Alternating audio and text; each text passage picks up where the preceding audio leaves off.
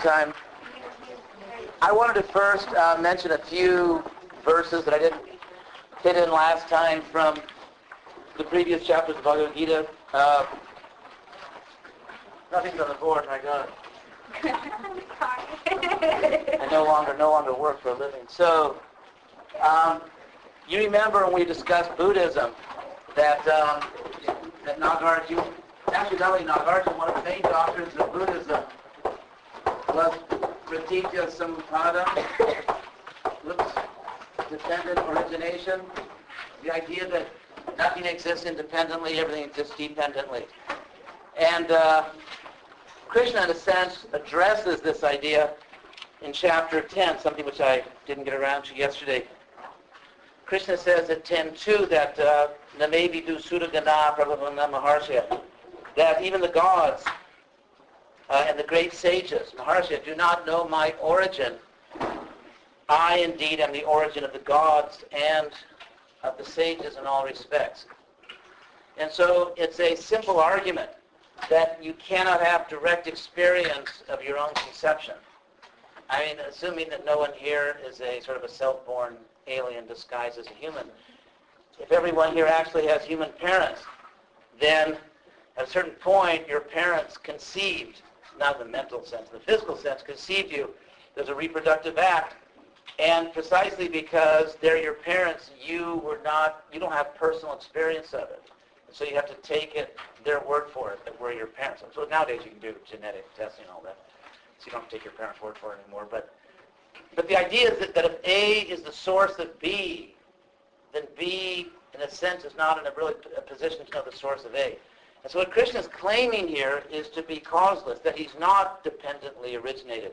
In other words, it's a very common idea in theology in, in many religions, the idea of a something which is the cause of all causes, something which has is not caused itself. Aristotle talks about his unmoved mover, the unmoved mover. That uh, if you know if you know your Aristotle, the idea is that everything moves in this world because it's kind of drawn almost by some type of magnetism to God, and um, and yet God is not moved by anything else. God is the unmoved mover. That's the uh, sort of the starting point of Aristotle's philosophy. So the same way Krishna is saying that because I'm the origin of great sages, because the great sages are the ones that talk about this. You may remember in the Rig Veda, there's that famous uh, Nasadiya verse, like, uh, you know, before this universe, did something exist? Maybe it didn't exist. Maybe the gods know, maybe they don't know. So the great sages are speculating, and the gods themselves, but Krishna is here saying they don't know my origin because I'm their origin and that one who knows me as beginningless becomes liberated. Somehow or other, the knowledge that Krishna does not, does not depend on anything else, that, that he independently exists, autonomously exists, that somehow this will lead one to liberation. Anyway, so um, then at the end of chapter 10, uh, after identifying himself, I'm sure you all read the text, that after identifying himself with all the uh, with all kinds of extraordinary features of the material world, Krishna said that uh, what will be what is the use of this detailed description? Because suffice it to say that by, by a simple part of my power, by simple like a, a sometimes translated spark of my splendor, that I pervade and sustain all the world, so that. Uh, Jaja vibhuti matsata, whatever you perceive in this world that's extraordinary, that's powerful, that's especially beautiful, or whatever, is just a, a little part, a little spark of the glory of God. That's basically the message here. So then Arjun is going to follow up on that. And so chapter 11, in a sense, is Arjun's follow-up questions. Like, okay, everything extraordinary in the universe is coming from you, Krishna, or somehow uh, what Krishna calls literally uh, my tejo and tejo means splendor, and angsha means a part, just a part, a particle of my splendor or glory. So uh, Arjun wants to know about this, and he says that if you think I'm able, please show me that form. That he, Arjun wants to see a form of God, of Krishna, which actually shows this pervasive uh, power of God. And so then Krishna says in uh, Krishna says that you will see here in one place the entire universe. And it's not all crunched together. It's not like it all fell into a black hole and got pulverized or something. It's, Krishna says that this is obviously beyond the laws of physics. We were just talking about that. And so uh, the question would be, in a sense, the universe as we know it, the laws of physics as we know it, if there is something like a God, is that God also bound by the laws of physics? Or uh, is, is God somehow the maker of the laws, laws of physics and beyond those laws? And so here, I mean, definitely the Bhagavad Gita would say that God is beyond the laws of physics as we know them now or as we may know them in the future. Because Krishna says, Ihaikastam jagat kritsnam. Kritsnam is it? Some other word. Um, yeah, kritsnam that here in one place you can see the entire universe with all its variety in one place. So, and then Krishna says, but to see that I have to give you Dami Te uh, divine eyes, divine vision. There's another important point that in order to see this, one has to receive divine vision. Uh, because our present eyes, our present powers are not sufficient to actually see these things. That's what Krishna is teaching in the Gita that one actually has to receive this this power, the power to see. So it's uh, the idea is that we have the power to see these things, but we have to somehow receive that power. Just like you have the, I mean, if you started out today, for example, and you wanted to reinvent all human knowledge in every field, whether it's mathematical or in the physical sciences or historical, philosophical, every field of human knowledge, you started out today and you wanted to just discover it, rediscover it all yourself without learning anything from previous uh, thinkers, previous people. Now, first of all, you couldn't do that because you wouldn't have language. There's, they say that one time a king did an experiment. They took a human infant and put it out in the forest, in the wilderness, with no contact with other people to see what would happen. The child basically, uh, what's that? a feral child. Yeah, feral child, exactly. Mm-hmm didn't really get past the brute animal stage. And so our, the very fact that we speak language and, and the very fact that we can conceptualize, we think, if you think about it, we, we think verbally, like when you think to yourself, like, I should have said this, or why did she say that? I mean, we use words to think. And even our language acquisition is a social reality. And so, in a sense, if there, the, the logic here is that if there is a God and, and if there's a relationship with God, that is a social reality. It's, it's, it's a social reality, and, and so there's certain things you can learn by that contact, just like universities are, in a sense, they have a, there's a whole sociological dynamic. You don't just stay at home and read books. You come, you sit in classes. Even on internet courses, you know, you interact with the teacher, you interact with the students. So there's a social dynamic to knowledge acquisition and in the case of God, one could say it's simply a different sociology. But, but, but it's the same basic principle that you're in relationship with another conscious being, and through the dynamics of that relationship, you acquire certain knowledge. And that's what Krishna is claiming here. So then there's this spectacular uh, display of, of, what is called the Vishvarupa, or the universal form in which, I mean, if you read it, I don't have to go over all the details, but it's, it's, it's as if thousands of suns were rising at once. I mean, imagine you really need your Ray-Bans. If, if thousands, so this is the image of thousands of suns rose at once into the sky. That would simply give a hint of the effulgence of what Arjuna is seeing. And uh, Arjun's reaction. Arjun, at a certain point, at, at, a certain point, it's like, great, wow, this is really fantastic, I love it. But then at a certain point, it starts to get a little disturbing. And uh, I think that really begins at text 20, where this very sort of like super psychedelic vision uh, starts to become disturbing. And Arjun says that um, the three worlds are disturbed seeing this uh, amazing form of yours, this frightening form. And uh, finally, in text 24, Arjun says, Drishwahitong pragyatitantaratma dratingvindami samangsa Vishnu. Oh, Vishnu. It's very interesting that here Arjun starts calling Krishna Vishnu. Because Vishnu is, is, of course, a name of God from the Rig Veda, the earliest texts. And so Vishnu, in fact, the word Vishnu is, um, comes from A lot of people believe that it comes from the Sanskrit root vish, which means to enter or penetrate. So Vishnu means the all-pervading one. And so the idea of Vishnu is sort of like this beneficent God, whereas Krishna is Arjun's buddy. Krishna is Arjun's best friend. They have a very intimate relationship, and yet seeing all this magnificence, all this this powerful manifestation, Arjun's kind of like reverting back to this Vedic Vishnu because he, he's becoming frightened and disturbed. And uh, so, in a sense, the intimacy is gone in his relationship. Now he's just calling Krishna Vishnu. And he says, um, seeing this, that within myself, uh, he basically says, Jadingna Vindami, which something like saying in Sanskrit, I, I'm, I'm losing my mental stability.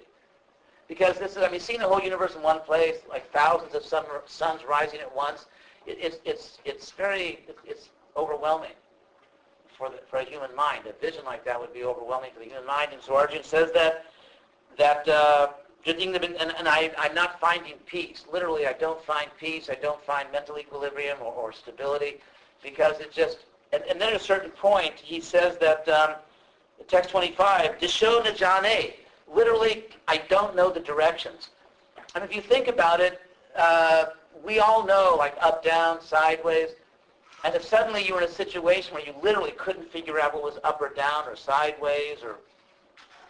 So Arjun says, I don't know the directions. He's completely losing his mental equilibrium.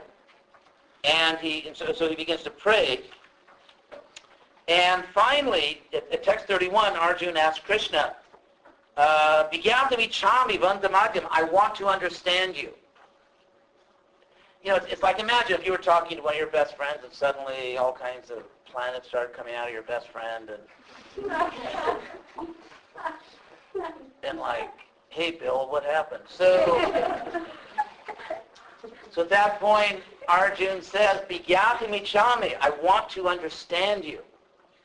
I want to understand you. And uh, who are you? Akyahime, explain to me. Kovavan, who are you? In this frightening form, Ugrarupa. Namostute Deva, uh, Namostute Deva Varaprasida. I bow to you. So, so the friendship is kind of collapsing here, and Arjuna is overwhelmed and frightened. And he says, I bow to you, best of gods. Be gracious. I want to understand you, and so on. Who are you? And then Krishna's answer is very interesting. Krishna says, Kalos me. Time I am time I am. So, so to get the impact of this answer, uh, you have to know a little Sanskrit, so I'll, uh, have plenty of room today. Uh, the Sanskrit word for time here is kala, so Krishna says kalos me. Time I am. And so this uh, word kala for time comes from Sanskrit root kal, which means to impel or drive forward. So time is not merely a medium through which events take place, through which the sequences of events take place. Time is the force that drives things to their destiny. In other words, uh, from the point of view of all the religions we've studied, practically Buddhism and, and Vedanta and so on, we're born with some karma. We're all born with karma. It's like you have a seed. You plant a seed and water it. Uh, the seed has a destiny. If it's watered, and that is to grow. It's going to grow into a tree. Uh, Aristotle called this the formal cause.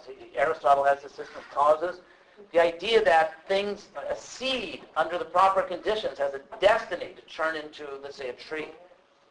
Or let's say someone has a particular karma, like at a certain point in your life, you know, according to your astrologer or something. Uh, anyway, let's say at a certain point in your life something's going to happen. Never mind astrologers, but and, and, and you feel this was destined to happen or whatever. So the idea is that time is not only the medium within which your life plays out is actually the force which is driving everything to its destiny. So that, for example, we're all aging. Time is passing. You can't call time out, even for one second. I mean, all the earthly power in the world, all the armies, all the whatever. I mean, you can't stop time even for a second.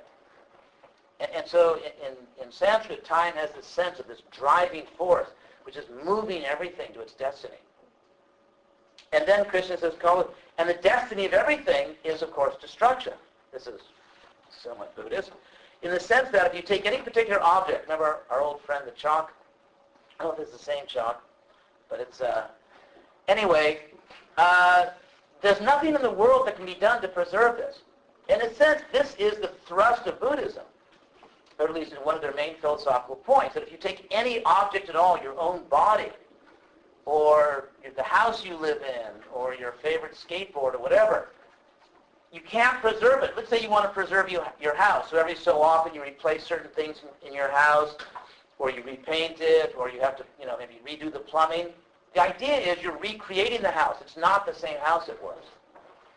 And so everything is actually changing at every moment, and nothing can be preserved. And that's the nature of the world. It's the nature of all physical things. And the Buddhists talk about this, that everything's changing, but time is the force in the universe that's actually moving everything, that won't let anything stay exactly the way it is. So that's the idea of time. And that's what Krishna answers Arjuna. Time I am. Uh, destroyer of the world. Um, and then Krishna says that this battle, in a sense, has already been fought. That, that actually all the soldiers in this battlefield, remember we're still in the battlefield, have already been slain by time. I've, as time, I've already slain them. You, you simply become the instrument, nimitta matra. The idea being that uh, Arjun, as, as a bhakta, serving God, can simply be the instrument of God's will. What in the, in the, in the um, that famous Christian prayer, thy will be done, and so on. So that's the idea here. Any questions on this so far?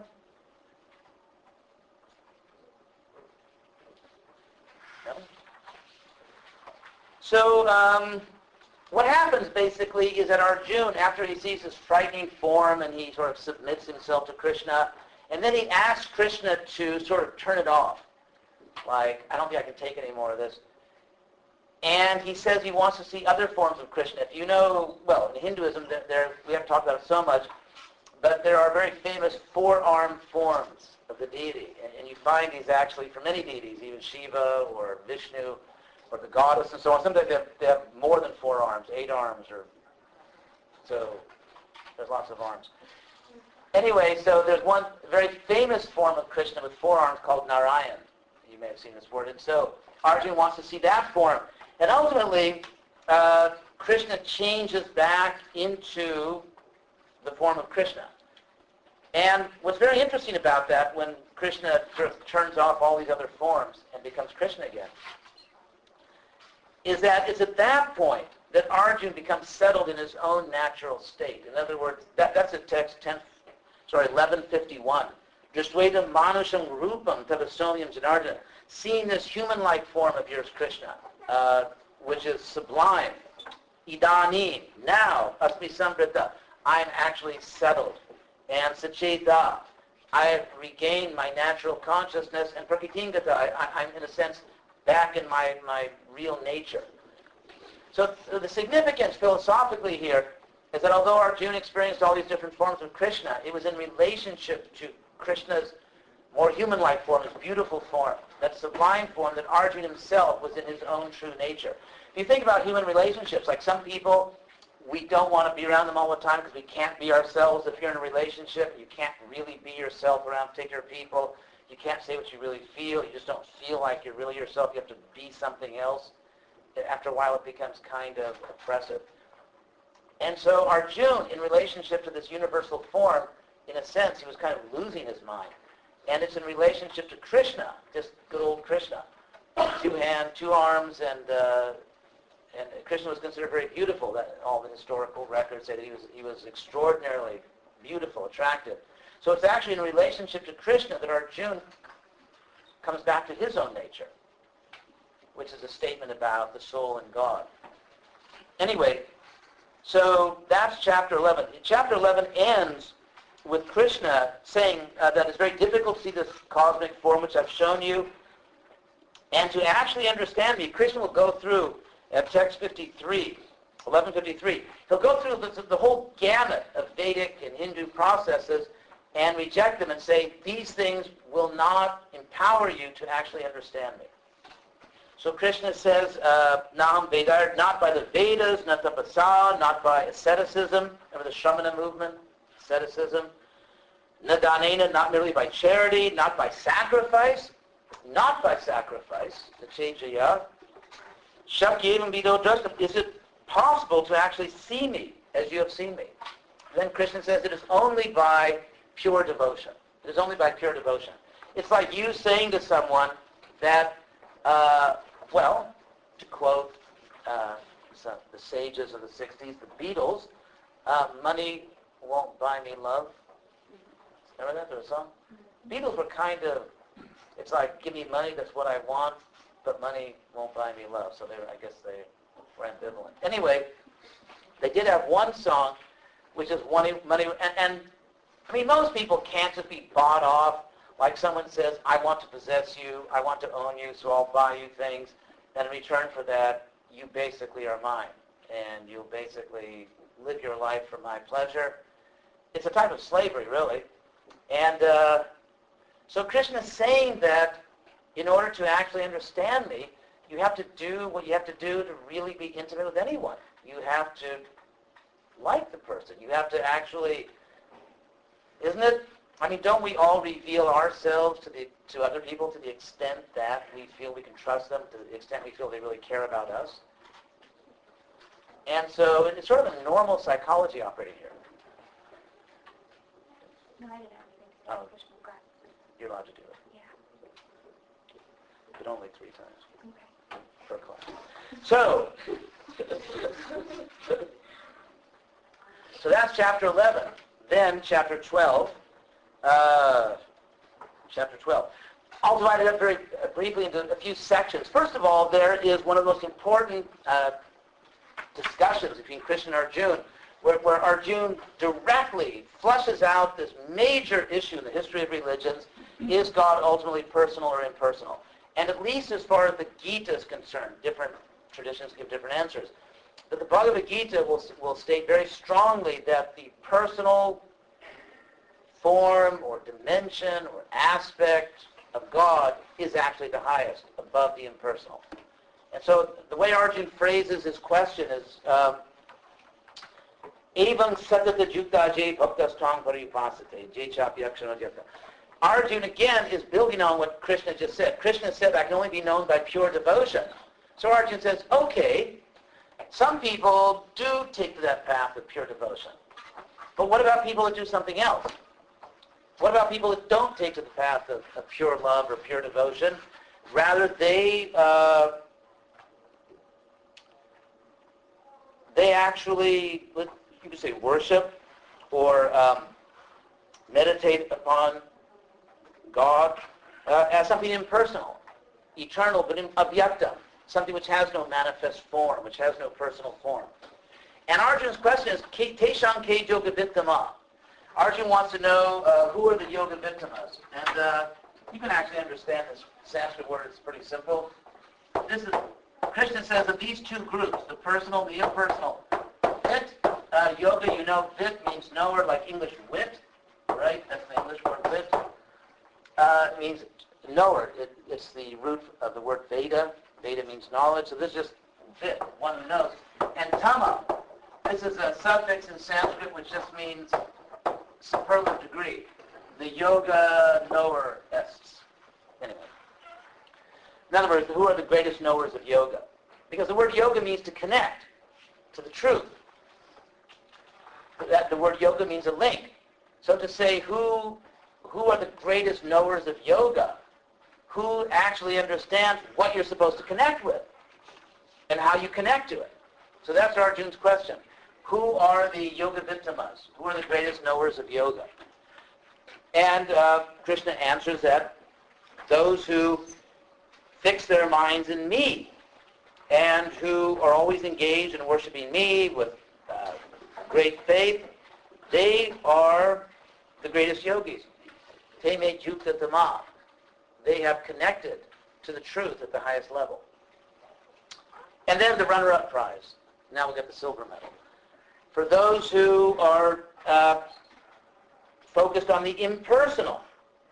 The impersonal, Krishna says, that uh, they also achieve me, but it, it, it's, it's difficult. It takes a long time. It's like trying to put a square peg in a round hole. I mean, I mean, imagine if you are trying to get on the good side of someone, but you sort of treat them as an object. You don't really You're not really personal with them. And uh, like you just got out of this really great physiology class, you just see someone as physiology. Actually, I mean, if you think about it, when people become very lusty, they do get kind of physiological or anatomical in the sense that uh, when someone, let's say, is really like on fire with sex desire, then the other person becomes that great anatomy. And the fact is that behind the anatomy, there's really a person, or there should be. I mean, hopefully there's there's some thinking creature within that anatomy. And so the idea is that to treat someone simply as an object, let's say you're doing business and someone is just a deep pocket, like I want to sell this product to that person. And so you take them out to lunch and you're real nice, but all this personal stuff is really just to close the deal. So what you really want is the numbers. You want that person to write a check. And so tr- treating people like objects, whether you want money from them or you want them to vote for you or uh, you want some sexual favor or whatever, uh, treating someone truly as a person, as Kant, the German philosopher Kant pointed out, is to treat someone as an end in themselves. In other words, you are not an instrument for my gratification. You have your own purposes. You are not an object of my consciousness. You're the subject of your own consciousness. And that's what it means to treat someone as a person, not as an object. That every one of you is the subject of your own consciousness. But if I see you instead as the object of my consciousness, you become subordinated to my purposes rather than recognizing you have your own purposes. And so even in theology, that's in what Krishna is saying. That if someone, even approaching a personal God, say to get money or to get this or that, is still not, what Krishna is talking about by pure devotion, I should say a word on this, is that even if someone thinks there is something like a personal God, a God that can hear prayers and respond to prayers and so on, to approach God just to get uh, some object is not really to fully treat God as a person. Just like if I approach you because I want some money from you or I want this or I want you to vote for me, whatever, it's not really accepting you in the fullest sense as an independent, free, valuable person. It's like you're valuable to the extent that you can satisfy my desires. And so whether we exploit other people like that or try to exploit God like that, Krishna is saying that to be truly personal is even to see God as someone who's valuable in himself or herself and not simply valuable to the extent to which God can send things that I want. And uh, you find this even in Christian mysticism, actually. You find it in every religion where there are certain mystics or certain devoted people who say that it's not just about getting things in return for prayers or rituals. It's really about um, developing a serious, mature, loving relationship with the deity. And so you find this d- divide in all religions. In all religions. Like you take the Sufis in Islam, who made this point in opposition to the idea that you just pray to God to get all kinds of things. So that's what's being talked about here. And then something we already talked about earlier, Krishna gives this uh, these different levels where uh, Krishna basically just fix your mind in God. If you can't do that, if you're unable to do that, then just practice spiritual discipline. If you're unable to do that, then just try to work for God. If you're unable to do that, I don't know, you know, work for the Red Cross or something. Try to do something. Try to do something for someone. Try to transcend just crass selfishness. That's also in chapter 12. Uh, any questions on those points? No? Not? Moving right along.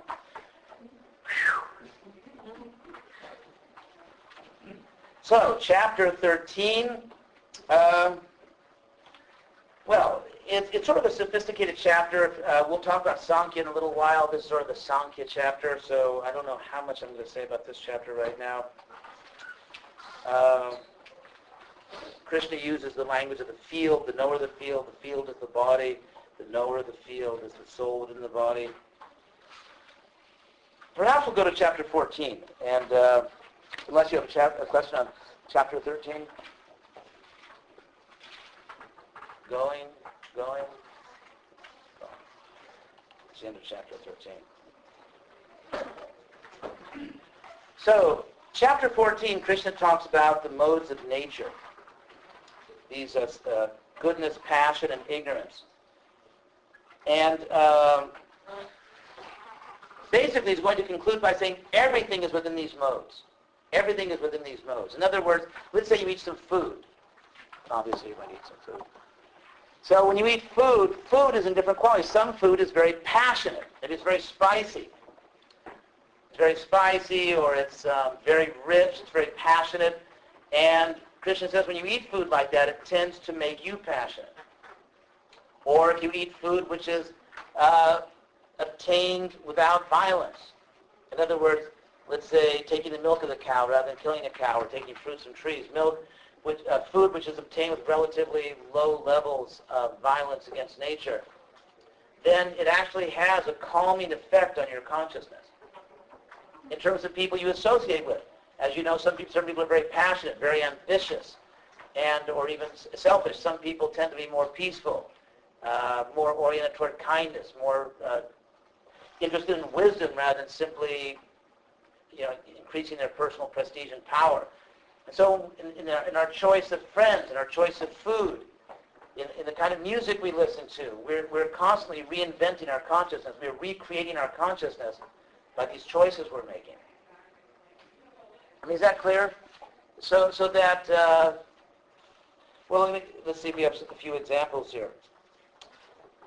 Another important point in this chapter is uh, something I wanted to talk about earlier in the semester, didn't get around to, and that is uh, the, the distinction between, let's say, sattva, which in the Gita, and actually throughout Indian religions, is material goodness, material goodness or virtue, and then the truly spiritual platform, which you can,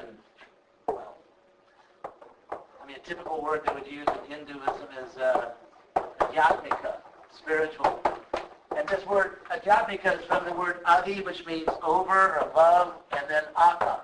And it means something like a higher self.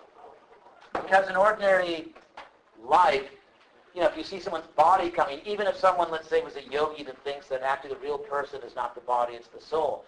But when you see someone walking towards you, you know, you smile and wave, and that's so-and-so because, or it's like you're filling out a form like, you know, uh, where were you born? I was never born. I'm an eternal soul. I've always existed. I mean, you, you can't really get credit cards that way. So, so the idea is the word, the word self, the word self. Sometimes, like we say, like do it yourself, or you know, a self-service car wash or something. And so in Sanskrit also, they use the word self in that way just to mean yourself. It's a reflexive pronoun. But when you want to specify, we're talking in a philosophical sense about the eternal soul, then they use the adhi, adhyatma, which means the higher self. We're really talking about the spiritual self now. And so the word adhyatmika is from that sense. So uh, Krishna says a few things about material goodness or material virtue. He says that it is um, Prakashakam. The word prakasha in Sanskrit means revelation. Uh, kasha means light. So prakash is a typical word that means, that means revelation. And so Krishna says that um, this, material goodness, is prakashakam. It's enlightening, literally enlightening, prakashakam. And the word amaya, this is the Sanskrit from the, this chapter. So the word amaya means a disease or trouble or some infection, just, you know, something which is wrong with you. And so the word anamaya, no amaya, means like, I just say in Australia, no worries, mate. So this is like no worries, like no problem. So Krishna says in the Bhagavad Gita that goodness is prakashakam, it's enlightening, and anamaya. If you lead a virtuous life, if you eat, let's say, foods that are relatively uh, obtained with low levels of violence, if you associate with peaceful, good, virtuous people, you pursue wisdom, you are scrupulous about uh, being kind to other people, not violating other people, not even by words, and certainly not physically, and so on. And in other words, you're virtuous. Your life is about virtue then Krishna says that uh, it's enlightening. You will have a certain wisdom in your life. You will sort of be in a higher state of consciousness. You'll have a certain wisdom about you. And you won't suffer some of the real nasty things people suffer because it's like you're driving your body. Remember the body is the ratha, the vehicle? You're sort of driving your car safely. You're a defensive, karmically defensive driver. And so therefore you're not really suffering grossly because you're not causing a lot of pain to others and therefore a lot of that pain is not coming back to you. You're not abusing your own body and therefore that suffering is not coming back to you. So it's anamaya, no serious problems. So tasmat sattva nirma now. But then Krishna says, but something does go wrong here. And that is, um, well, I'll have a little fun to write it out for you. Uh, Sukha Sangena. So you can see, uh, badhnati. This is what Krishna says. This is what goes wrong. Sangha means attachment here. And so by attachment to happiness, we heard in Buddhism about dukkha, suffering. This is the opposite, sukha. This is happiness. So by attachment to happiness, uh, this sattva, this goodness, binds you to the world. In other words, precisely by being virtuous, you have a relatively happy life. And you have wisdom. Life is good. Life is beautiful. But the result of that is that one becomes attached to this world. Like, I figured it out. I figured out this world. You just have to be a good person, and you'll be happy, and you'll have wisdom. And, and there's the ticket right there. And the point of the Gita is to try to persuade you that you can go beyond this world to a higher world. And therefore, if you become attached to the physical world, you still have to come back again, have another, you, know, you have to go through this uh, old age, disease, death experience, be reborn again to collect your rewards. Because you, you piled up all this good karma, now you got to come back to receive it, get all your trophies. And so Krishna says you're still in samsara. So precisely because sattva, goodness, is the highest stage of samsara, in a sense, for an intelligent person, it's the most seductive. It's because if you find, if you study wisdom all over the world, all over the world, wisdom traditions, you know, people realize it's not good to be greedy and lusty and selfish and cruel and so on. So there's a certain generic wisdom in the world. And for intelligent people, this life of wisdom and virtue is the most seductive in terms of it kind of persuades you that to, stay in this physical world rather than going to a truly spiritual world. And then Krishna says, Jnana Sangha. He says one is bound by the attachment and then also by jnana sangena. By attachment to knowledge. People want to enjoy their wisdom. I could say people love to read books. And it's not that this is bad. I don't mean to say it's like evil to like to read books. But what Krishna is trying to say is that that the pure soul, the pure soul uh, experiences pure love.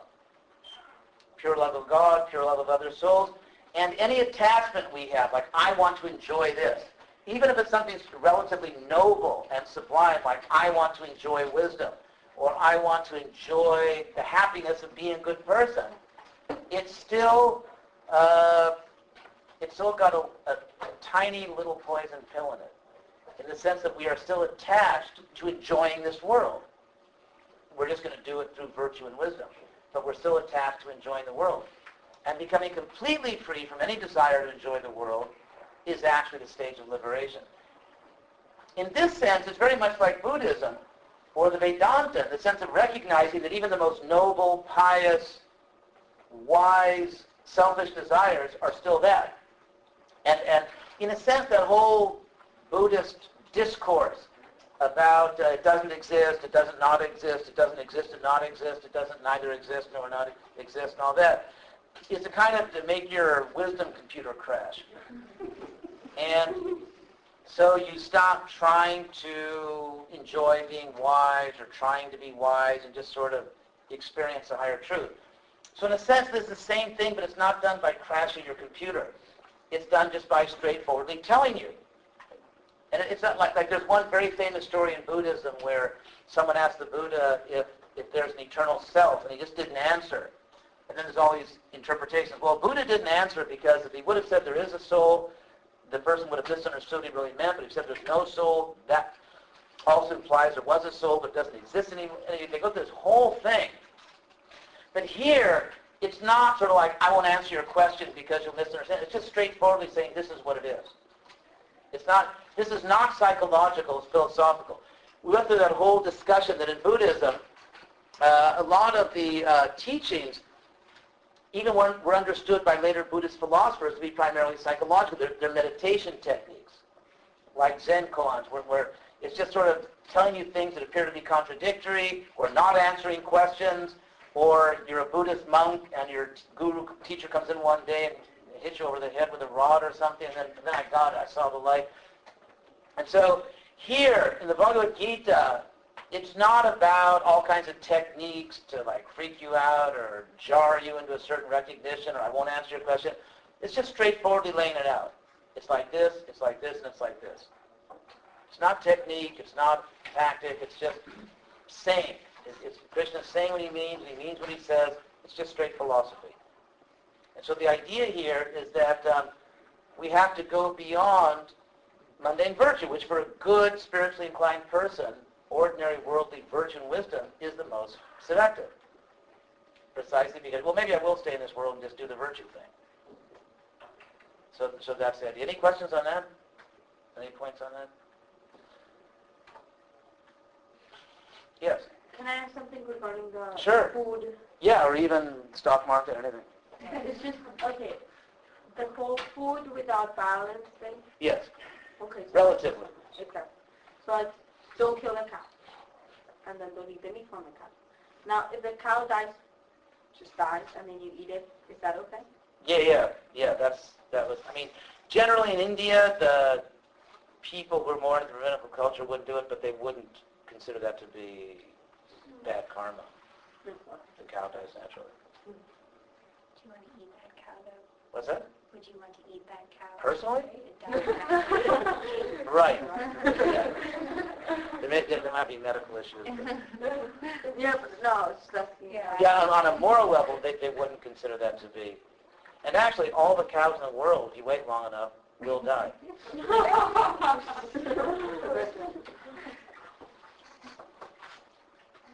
So, nothing else on those points? Let's see if there's anything else. Chapter 14. There you can get, like, like in prison, you have, have an early release program here today. Oh, yeah. Uh, a few important things Krishna says at the end of this chapter. Well, Arjuna asks, Kailinga, how do we know that someone has gone beyond the modes? Because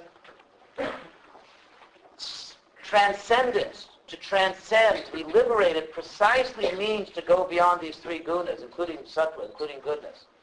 And so Arjuna says, how do you know someone's really gone beyond them? Krishna answers, when a person is not attached to any of the modes. In other words, you're not attached to enlightenment. You're not attached to enlightenment or the joys of passion or ignorance. You're not attached to any of them, and you don't miss them when they're not there. Then you're you've transcended. Krishna ends this chapter by saying that the easiest, that ultimately you go beyond the modes by pure love. By, by pure love, which is not an easy thing because, I mean, to really love someone is hard. If you think of it in a relationship, whether it's parents and children, or you know lovers or friends to actually be in a relationship without any selfishness whatsoever is a real hard trick. I mean try it. It's uh, to be in a relationship with no vanity no selfishness it's very difficult. But krishna says that if you really do come to this point of pure bhakti pure devotion you do transcend all three modes and you come to the spiritual platform so uh, there's um, the spiritual platform is often called Shuddha Sattva. Shuddha means purified. It's goodness, but it's purified to the last trace of selfishness. Krishna ends chapter 14 with a very important statement where he claims to be the foundation of Brahman.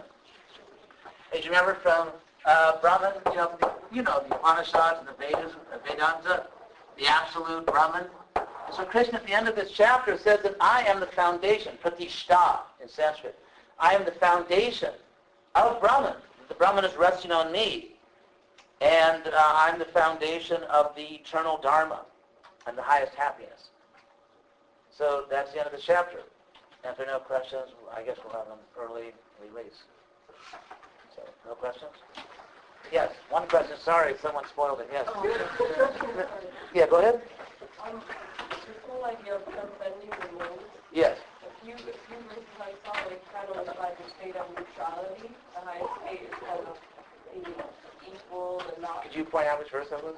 I mean, in twelve seventeen, I, I noticed that. 12, 17. Um, let's see. Uh, yeah, it doesn't mention the, the guna specifically in that verse. But the whole point of neutrality. Like when you reach that highest state, you're like, like neutral. Right, because, exactly, that's a very good point. Because generally, sorry, false promise. Anyway, very quickly, the idea is in this world there are dualities, polarities like happiness and distress, or success and failure, victory and defeat, fame and infamy. And so we, we pursue fame, we avoid infamy. We pursue happiness, try to avoid pain. We try for victory, try to avoid defeat. So we're bouncing between these dualities. So Krishna says, when you kind of like just pack it all up. I mean, like, I don't care about winning or losing doesn't bother me. Winning doesn't thrill me. Uh, being famous doesn't really thrill me, and people, un- you know, don't like me for you know, unfairly. Like if someone doesn't like me because I really did something wrong, then I feel bad. But someone just doesn't like me, like I was basically fair and reasonable, but this person just doesn't like me, I don't care about it. So when you're beyond all these dualities, that's also a sign of transcendence because it's like if you go to some foreign country and you get totally involved in the local politics so much so that you cancel your flight out of the country, drop out of college, renounce your family because I just have to stay here and, and, and deal with this. And obviously to go back to your real life and your own country and your own family and all that, you have to just sort of let go of all the stuff that's going on in that other place. And so that's the idea, that we're really meant to be in a, in a spiritual realm. We're down here in the material world. We've gotten really drawn into all the local politics here in this world. Victory and defeat, fame and infamy, and you've got to sort of let go of all of it, and then you can go back to a, high, to, go back to a higher platform. But does that mean that ultimately then we're neutral? I mean, is our state of personality kind of a state of neutrality then? Toward material things. It's like, let's say you don't care about the football game. It doesn't mean you're not a person. It doesn't mean you don't have a personality. You just may not be concerned with a particular contest. So everyone in this world is fighting to win, trying not to lose. And so if you just say, I'm not into that contest, I have my own life my, as, a, as a spiritual person, that's the idea. It's not sort of like a zombie neutrality. So now you really can go. Thank you very much.